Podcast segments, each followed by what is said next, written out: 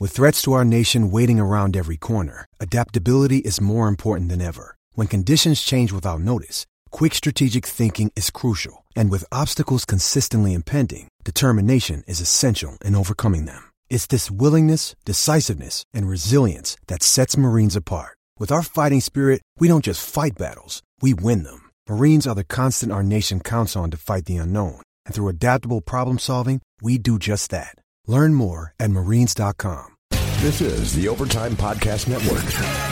This is the Turn on the Jets podcast. With the third pick in the 2019 NFL Draft, the New York Jets select Quinnen Williams, nose tackle, Alabama. Now, here's your host, Joe Caporoso. What's up, everybody? Welcome back to another episode of the Turn on the Jets podcast. I'm your host, Joe Caporoso, owner of TurnOnTheJets.com.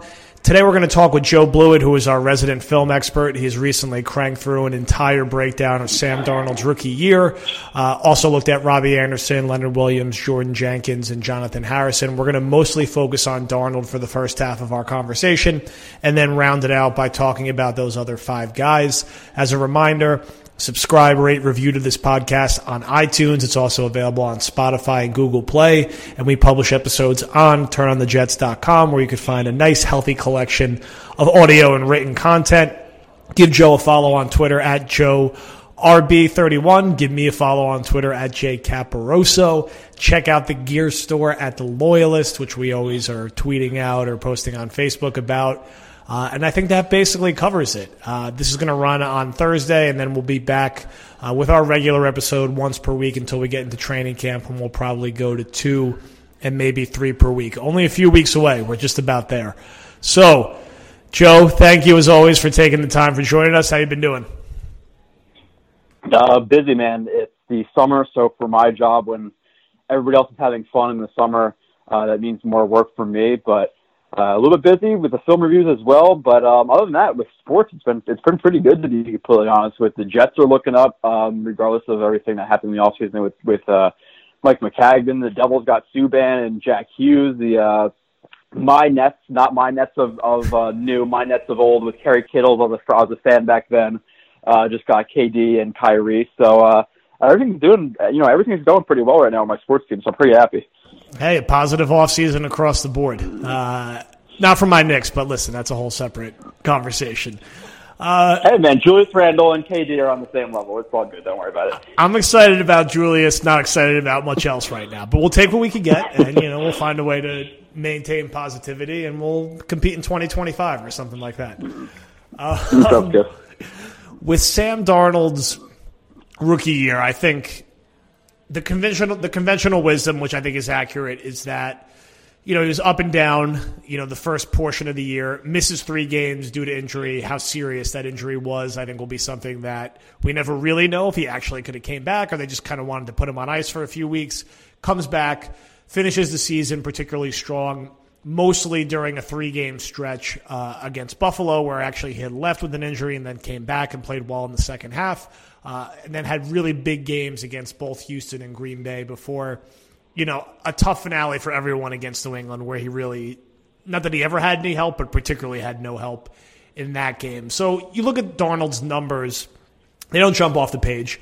You know, he did finish with more touchdowns than interceptions. Uh, he had a couple big games, uh, a couple really ugly games that throw the stats a little bit, namely his game in Miami, uh, where he threw four interceptions and also, you know, had some interceptions concentrated late in the Minnesota game and the Jacksonville game, or actually Jacksonville game early in the season, but a bit up and down. Most Jet fans act like or carry themselves like it is a foregone conclusion he's going to be a superstar and he's definitely a franchise quarterback.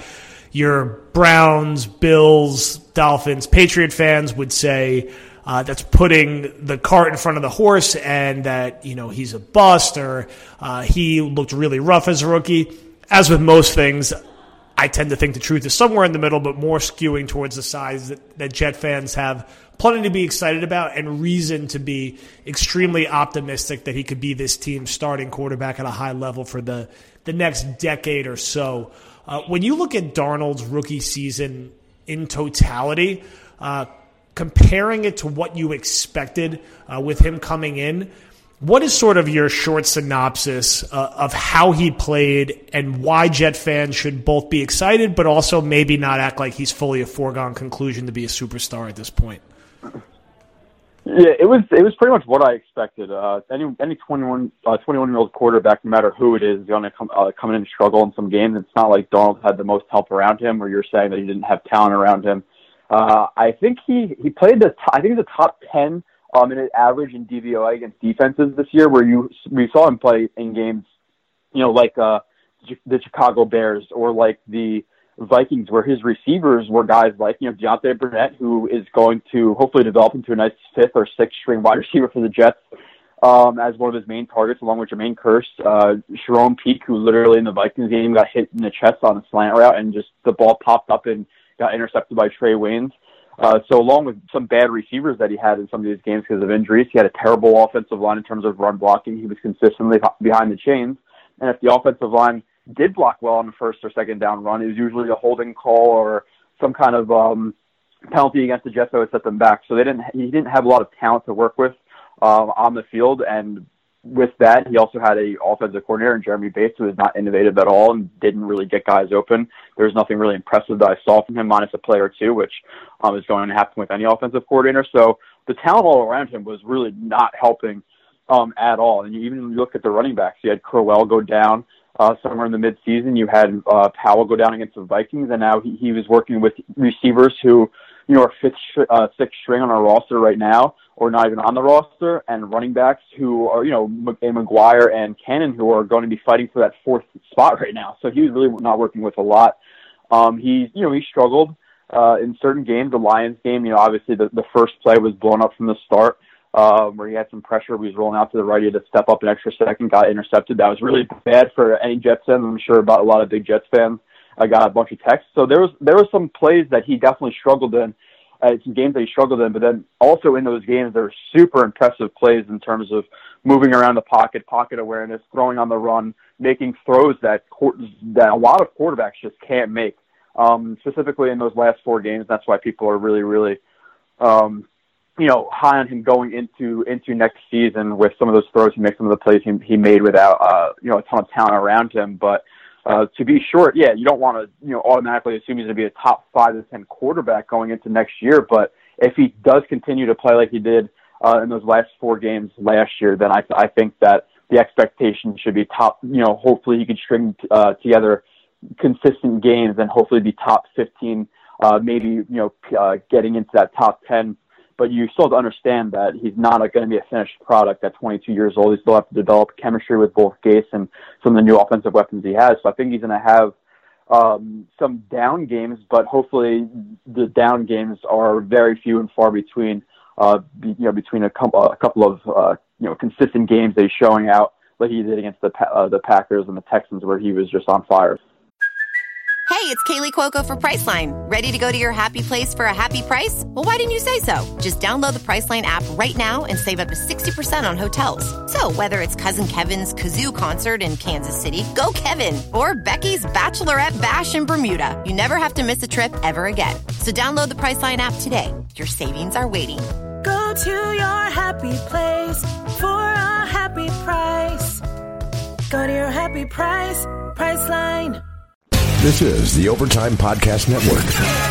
I tend to feel like with Darnold's style of play that he is always going to be a guy where there's going to be an opportunity there for him to have turnovers. He's never going to be one of these extremely mm-hmm. clean quarterbacks who's going to have a season where he has like three to six total turnovers. He is someone who when plays break down, he plays aggressive and isn't shy about attacking and taking chances. That's going to lead to big plays.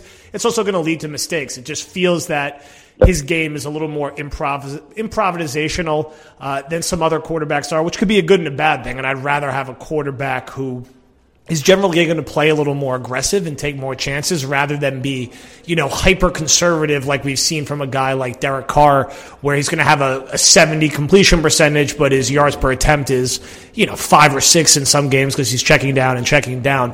With Darnold and with how he plays, should Jet fans accept the reality that, look, there's going to be some weeks and some plays where he takes some chances that are going to result in turnovers, but that by the same style of play, he's going to create some big plays and also be a player when things get off script uh, or the play breaks down, the Jets will have a chance to make something out of nothing where it's not just going to be a mm-hmm. situation where, all right, his first read's not there, his second read's not there, he's got to dirt it uh, or take a sack or whatever. He may be able to make something out of nothing. Is that just the nature of what his game is? And to a certain extent, certain you know players don't change to an extent. So is that just what he is going to be? Yeah, that's and, and you said that perfectly. It's funny. I just did the show uh, yesterday on YouTube on, on YouTube, and I said literally the same exact thing where I was saying he's never going to be a quarterback, or I don't think he's going to be a quarterback who has a really low interception rate where it's whatever a low one is. So it's four, five, six, seven. I think he'll probably always be around you know that ten range, just because of what you said. He he makes a lot of um, improv type plays because the offensive line was one bad, and you saw it a lot last year just look at the Texans game. Uh, there was one play where he rolls out to the right, avoids uh, J.J. Watt, uh, pump fakes another defender who's biting down in the box on him. Um, you know, slips past him, and then J.J. Watt catches back up from behind him. He's literally getting tackled by J.J. Watt while he finds Robbie Anderson over the middle with the defender literally in his in his hip pocket. It hits Robbie Anderson in the hands, but he he dropped it. So like, there's some plays where you're watching like, oh, don't throw it, and then it, it gets completely like, oh yeah, that was a good throw, you know. So it's like he, makes some crazy plays um, that are go. There's going to be some interceptions because he's he's super aggressive. And it was funny. I was arguing with some Bills fans because you know as I'm putting up you know plays, there's Jets fans commenting, oh you know Josh Allen can't do that. I'm fighting with Bills fans. Yeah, he's a he's a safe quarterback who takes the the checkdowns a lot. And I you know obviously commented back some plays, but um, he he's definitely a, he has that gunslinger type mentality at times where he forces some balls some really really tight windows that might get past you know it might get deflected um, into interception, but then uh, plenty of other plays it's going to lead to a, a crazy looking play, a, a big gain, you know, touchdowns. It's going to move the chains on on third and fifteen. So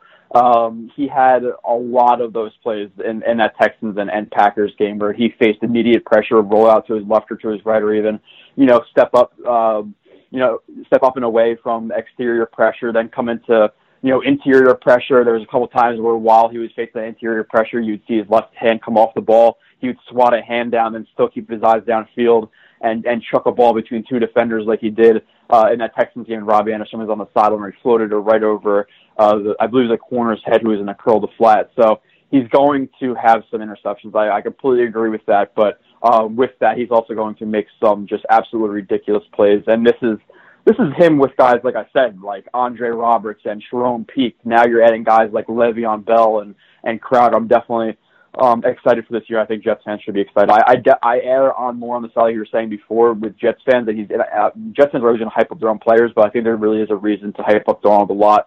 I think a lot of other fans from other teams see some of the interceptions that he had, or just look at his stats and don't realize what he was working with in terms of the roster, the offensive coordinator, and like our guy Michael Nania found um, with the Jets being in more third and ten and fourth and ten situations that he had to throw um, more than any, you know, uh, percentage-wise more than any NFL quarterback. So he's going to be in better situations this year. Le'Veon Bell, even if he's even if he's taking it from third and seven last year to third and three, um, just with his running ability alone, uh, Darnold's going to be in a much better situation. And you know, he's also playing a weaker schedule as well. So there's definitely reason for optimism. I, I think his his ceiling this year, he could he could reach into that top ten quarterback um, range and start showing a lot more consistency. This is the Overtime Podcast Network. From a route tree perspective, after watching his first season and seeing what he did in college, what would you say are his two strongest routes to throw to and his two weakest routes to throw to? I think the sometimes somewhat inaccurate knock on him, at least coming out of the preseason uh, and coming out of USC, was that he really wasn't good in the deep passing game. He was a guy who would thrive more in sort of that you know short to intermediate range. Uh, and for some reason, some people had some questions about his arm strength. I think he for the most part, answered a lot of those questions well. I know, you know, he had a couple throws to the opposite hash mark in the Meadowlands where wind is always a factor, you know, in October where he, he looked completely fine. And he had his two best games late in the year outside playing against Houston and Green Bay. But you know, when you're looking at a route tree and looking at common throws he's going to have to make for Adam Gase or for any offensive coach he's ultimately going to play for, what would you say are his two bread and butter throws and then his two that are probably going to be his weakest going forward? Yeah, bread, bread and butter is really anything anything on the move, um, which I know is not a specific route, but any any play action rollouts, naked bootlegs, uh, any throws on the run, he definitely is going to um, you know, exceed at because he's just such a natural thrower on the move. It could it could be fading backwards while throwing up your back foot, and he just has a natural arm ability, uh, you know, arm talent to make those throws. Um, I'm definitely gonna say uh, comebacks were really really nice to, to Robbie Anderson. Any outbreaking route um, towards the sideline was really really good from uh, from Darnold. and like you said with the struggles. Uh, there were some routes over the middle, especially earlier in the season. He started to hit them later in the season. Um, but deep crossing routes, deep overs, there were some times where he was inaccurate, whether it be not leading a guy, throwing or throwing it over his head. Uh, you know, the Lions game, he missed Quincy Enunwa. Uh, I think the Lions game again, actually, he, he, you know, missed, an, he, he hit Enunwa, but it was a little bit behind him where Enunwa kind of had to adjust his body midair and Enunwa ended up dropping it. So, uh, and there's more examples later in the season as well. So I'd say, I would say deep crossing routes, deep overs, um, and then vertical routes, like you said, nine routes he definitely struggled on, and he um, made some really good throws like against the you know the Broncos and even the uh, the Colts game. You know there was some nice deeper pad, uh, deeper you know vertical routes that that he threw that were good, but then there was also times where you know Robbie Anderson in the Vikings game burned uh, Xavier Rhodes. He he missed them. Uh, there was a time where he burned Jalen Ramsey and he actually threw the ball. I think he traveled 61 yards in the air, and he still overthrew uh, Robbie Anderson. So he definitely struggled with his accuracy in terms of deep. Uh, there's also time in the Packers game where he rolls out to the right. Elijah McGuire is working um, against the linebacker. I'm not sure if it's a designed wheel or if it, he cut into the flat and started cutting vertically as he saw Dome scrambling. I forget, I forget exactly, but instead of leading uh, McGuire, you know, into the end zone, which would have been pretty, it looked like an easy touchdown uh, he didn't put enough air on it. So when people are working deep down the field, he definitely has some some touch issues. I'm not to say it's, it's accuracy because it's usually on the correct you know correct uh, kind of angle that he wants it at. It's just it, it's either it's the timing or the power or the lack of power into some of those throws. So he definitely needs to work on on the vertical routes, deep overs, and like I said, anything breaking towards the sideline, any throw on, on, on the move um, he's going to exceed that. I'm, I'm expecting Gase to have a lot of play action rollouts um, for Darnold to make you know half field reads. He could he'd read both sides of the field, but if you get him on the move and give him a quick decision because he, is a quick mental processor. Um, for the most part, yeah, there were still some plays that he struggled with. Like I say, he's 21 years old, but uh, there were some plays where he reads coverages really, really quickly, like let's just sound a smash concept. As soon as that, you know, cloud corner, you know, even just slightly moves up to that hitch, he's going to hit the guy right behind him um, you know, on that on that corner route that they they ran frequently last year. So uh, he's a quick mental processor, so I'm expecting some quick reads uh, on rollouts and things like that. So a lot of sail concepts I know Gase runs as well. But yeah, those are some of the throws that are good both are that are both good and bad. This is the Overtime Podcast Network. Shifting our focus over to Robbie Anderson, who's going to be basically the Jets' de facto number one receiver, most likely. I'm, I'm pretty bullish on him. Uh, I think compared to most people who've watched him play, I think it's miss. I like look. He's always going to be a vertical receiver first and foremost. He's always going to be doing his best work outside the numbers. Most of the highlights you're going to see of him is him winning on a nine route and scoring a touchdown on it. That's where like 80% of his touchdowns have came throughout his three year career. I do think he's a guy that has a chance or the most realistic chance to be someone who finishes somewhere between a thousand and eleven hundred yards. I don't think he's going to get over that even in the best case scenario because the Jets have a lot of other options they could revert targets to. But he's a guy I think who probably would have had a chance to hit a thousand yards if Darnold played 16 games last year or even the year before if McCown played 16 games. He didn't get stuck with Petty for those few weeks. So I think with Anderson, he has improved over the past two years to an extent with his hand strength, basically winning on contested catches. He's never going to be a big YAC guy, but from what he was as a rookie to what he is now, uh, there's been some improvement. And I think generally he's gotten a little tougher after some early season struggles where he lost a couple fumbles, uh, where he takes a hit. It's never going to be the strength of his game. Uh, his route tree is always probably going to be somewhat limited. Uh, but when you look at what you've seen from him through three years and what you saw from him last year, particularly in that last stretch with Darnold, where he legitimately looked a part of a number one receiver, what do you think his ceiling is, and what do you think are some of the misconceptions about what his game is right now? Yeah, um, and you and you and you said that well with the uh, the receiving yards. You know, it's always hard to predict stats. Um, but with you know Crowder being in the offense and Enunwa and Le'Veon Bell and you know second year tight end Chris Herndon, uh, you know emerging or hopefully emerging, um, he's not going to get a lion's share of the targets just because there is a lot of you know there's a lot of talent around the offense, so he can't just get every single ball. But um, yeah, he definitely improved last year. I, I think, I think, honestly, I think a common misconception about, about his game is that he's a really poor route runner minus vertical routes. There's actually some routes, and and I just did the review on him. Obviously, that's why you're asking me about it. But there's receivers like we watched that whole DK Metcalf thing. I remember the Seahawks and he was running like a comeback and he took like seven stop steps and then he took more gather steps just to get out of his break and looked awful. Rob Anderson's never going to be a guy like Julio Jones or Antonio Brown or Odell Beckham where he's running a comeback or any um, you know, outbreaking route on a square cut where he's, he's only going to take a stop step or two, like those guys can. But because he gets you to open your hips vertically uh, really, really soon in, into his stem, or you're going to get burned. He takes three or four stop steps, and you know he's not as sharp as his breaks with his gather steps. You'd like to see him get his hips out of his breaks faster, um, but he does it fast enough, um, you know, relative to how he gets guys to open their hips up. So it's not like he has to be uh, super sharp on his cuts because he he affords himself room, like I said, because of his vertical uh, speed. And listen, if you're not going to, um, you know, play him play him uh, short or sorry, if you're not going to play him deep and you're not going to open your hips up, and they're saying, okay, you know, they're seeing for a couple plays in a row, okay, you know, they're they're they're butting on the comeback, they're butting on the curl, whatever it may be, because Robbie Anderson you know, his, his strengths are routes along the sideline. You don't really want Rob Anderson, like you said, because of his strength working across the middle, taking hits from safeties and linebackers. It's just not his game. Um, but if you're going to start biting up on that comeback, Robbie Anderson's going to burn you deep. He's a hard receiver to to guard against, you know, because um, like I said, you either open your hips up, he's going to beat you underneath, or if you don't open your hips up, he's going to, um, you know, burn you vertically. And um, I don't know if I just said that right, but you, you get what I'm saying. So people say, okay, well, press Robbie Anderson. Pressing Robbie Anderson, if that works nine out of ten times, you know, good for you. But that that that tenth time, if he beats your hands, then he he's going to burn you. There's very few corners in this league who can keep up with Robbie Anderson. Um, I think he had a legitimate chance to win that whole 40 yard dash thing, which I didn't really love because that's exactly how you pull hamstrings. Uh, but he is a decent route runner, but paired with that speed, it, it, it almost makes him look good at times. And he he learned some nuances in in his route running. You know, chasing chasing the near hip, chasing blind spots uh, that he didn't do early, you know earlier in his career. Stutter steps that get that made guys hesitate or, or freeze their hips for just a second to to beat them vertically.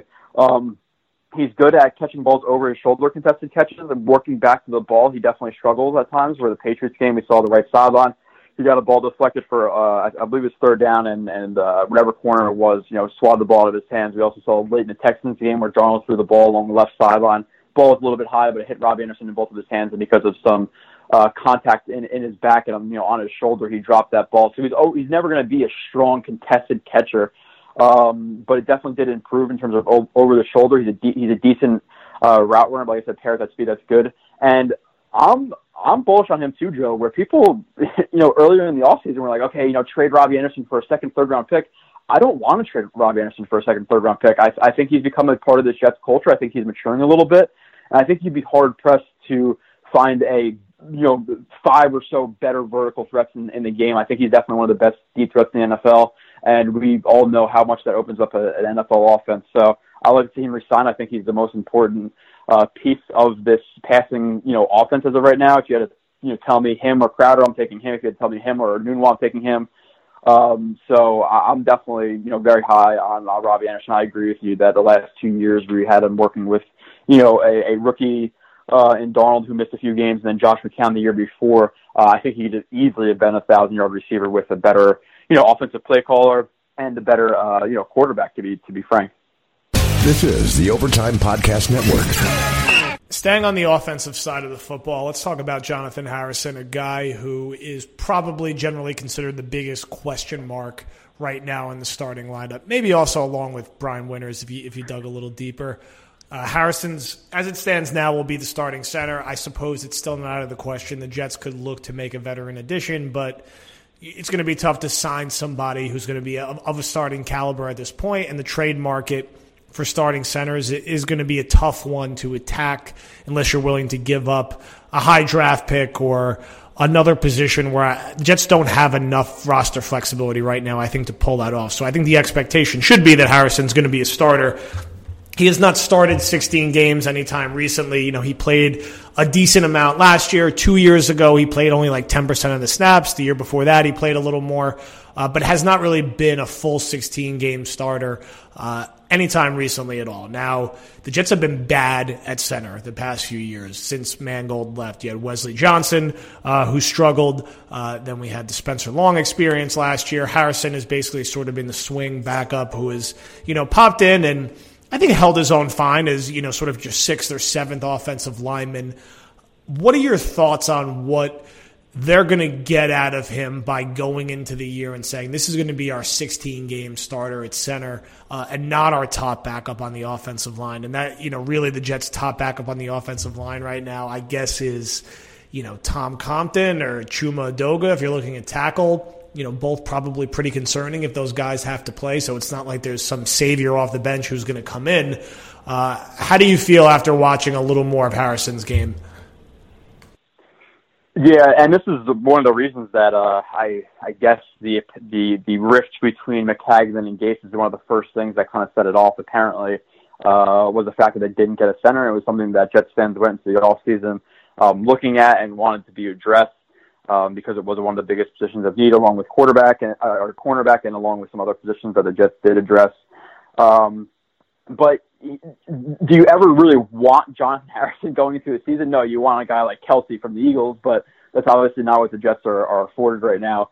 Um, after watching his film, and there are some guys I'm down on. You talk about a guy like Brandon Shell, who after watching his film, I think he has a lot to correct. Or he's not going to be on the Jets next year because his technique is absolutely awful. So I'm actually a lot more down on Shell right now. But after uh, watching Jonathan Harrison, I'm a little bit higher on him just because he showed flashes. Now he did have inconsistencies where he wouldn't take proper depth uh, to pick up stunts or you know his footwork would be would be inconsistent, his hand placement would be inconsistent. He would take uh, improper angles working up to the second level like he, he did uh, like he did against the uh, the Bills when he was working up against a Mike linebacker, took uh, an aggressive angle. Uh, Tremaine Edmunds was able to, you know, scrape over top of him and make the tackle where he could have just took a consistent angle or a good angle and easily got in front of him. So there were some plays where it was some brain farts, but I'm hoping with a guy like Frank Pollack, who is widely considered one of the you know top offensive line coaches in the NFL coming from the Bengals last year that he can he could you know string more consistency into Harrison's game because it's not like he's not athletic enough or strong enough. You, we've seen some pictures of the dude's biceps. He's he's absolutely yoked up and he has some good athleticism. So he has the necessary traits that he needs to, um, and aggression that he needs to. There's plenty of plays where, you know, he he would just drive a guy into the ground and wouldn't stop driving until the whistle blew. So um, I don't have questions about that type of, of thing, but it's, it's all about consistency, uh, leverage, hand placement, uh, taking the proper depth, knowing when to jump set a guy or, or root or foot fire or, you know, get into, into your kick slide as a, as a center. Uh, so there's definitely some, some positive signs uh, from him. You just have to hope the consistency is strung more together. I'm a little bit higher on him than I was.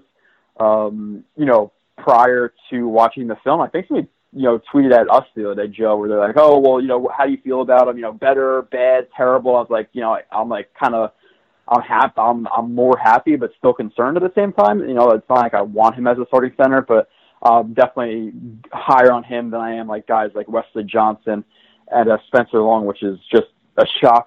you know, growing up watching guys like Mawae and, and Mangold, now going to the, those last two guys are just an absolute uh, you know, changeup. So I think Harrison could be a, a decent stopgap. I am concerned with the with the the lack of depth behind him because you have a guy in Compton who I'm not 100% sure he's ever played center. I think he's only been, been you know left guard, right guard. He maybe he did play a few snaps, but I know he's not looked at as a true backup center. Then Chuma Edoga is not going to be moved inside anywhere. He's he's he's a tackle. He's not a guard. He's definitely not a center. Um, so I'm concerned, I'm concerned about the depth. um, behind him. But like I said, I'm a little bit higher on him, but still not happy um, that he is, you know, going to the season as a starting center. And I think that's, you know, a good thing that Joe Douglas is going to do. Obviously, he's been focused on offensive line, uh, his previous stops, and that's what you've heard he's really good at developing. So I'm expecting to go into next year with a good two to three new starters, and it's going to take years to rebuild that offensive line. It's not that easy. It's a it's a very important position. I think Joe Douglas is going to address, but it's still going to be a struggle for the Jets this year, no matter what. Yeah, I think that along with cornerback, but really offensive line is the main thing that holds me back from saying this team is going to be a playoff team this year or saying this team is definitely going to be over 500 because it's not just one thing. It's not just like, well, if the Jets, you know, were better at center, they'd definitely be a playoff team. It's the combination of potentially being mm-hmm. below average at center, as you mentioned, potentially being below average at right tackle. And I think Brandon Shell is someone who had like a good three game stretch to start his career, and then everyone just decided that he was like a great right tackle, and like he's really not, and he's been banged up, and like you said, has struggled, mm-hmm. and is already kind of like up there in age for someone who's only been in the league for like three years. Uh, and then Brian yeah. Winters, I think, is generally generally a below average starter. You know, outside of that, mm-hmm. you know, you're excited about Osemele. I think Beachum is fine for the value they have him on and what he does, but three question marks it's unlikely that you're going to get a positive answer on all three of those. One or two of them are going to struggle or potentially get hurt. And that early part of the year when you play Dallas's defensive line, Philly's defensive line, even Buffalo's defensive line, and then Cleveland's defensive line with what they, you know, added to support Myles Garrett, that's what terrifies me because – you know, Darnold, you can only do so much if he doesn't have time to throw the football. So, as much as I am worried about cornerback, if you could get after the quarterback, you could manipulate and work around that to an extent, and you need to be playing an opposing quarterback who could really take advantage of it. If your offensive line can't block, everything you know goes to shit. I mean, it, you know, excuse my excuse mm-hmm. my French, but you can't do anything on offense if you cannot block. I mean, is that still ultimately your major concern when thinking about this offense uh, on as a whole? Oh yeah, for sure. And, and you're talking about guys and and Brandon Shell and, and Beachum who, you know, are still question marks to me. Um, and if even if they are do have a positive season, that's in pass blocking. That's not in run blocking. And your your biggest acquisition of the offseason, in Le'Veon Bell, um, you know, ran behind a really good offensive line with with the Steelers, and the Steelers um, you know, obviously they, they helped him out a lot. I still think he's going to be a good running back no matter what. But still, you want to have Bell behind a good offensive line. You want to have Sam Darnold behind a you know a good offensive line. Um, pass blocking, where last year you heard a lot. Well, yeah, the Jets were average in pass blocking. I don't know how they figured out those numbers. Um, if it's by hits or, or pressures or what they consider hits and pressures, but those last four games, um, where people, I remember, you know, one of the biggest, you know, cons- uh, kind of arguments for Harrison was, oh, well, you know, Sam Darnold played uh, his best four games, and Harrison was a center. Like he actually had anything to do with with Harrison, and not just Stan was absolutely balling out. Um, so yeah, the offensive line is, is for sure uh, the biggest concern. Like I said, with the two the two tackles can't they can't run block at all. Beachum I think is below average. He's a good he's a decent pass blocker, but it's, but it's not a good run blocker. He doesn't have the physicality, the size, the length um, to be able to do it. Shell is extremely inconsistent, And like you said, Joe that's what happens, especially at positions you don't people don't really understand. Like receivers, you know, easier once it's highlighted all the time, or corners or linebackers, whatever. But how many people really know about the offensive line, what makes a good offensive line, and what good technique is, what certain run plays, what they're supposed to do? You know, it's it's, it's not a thing that casual fans really understand. It's, it's the most complex position um, in in the game, and to understand, at least in my opinion.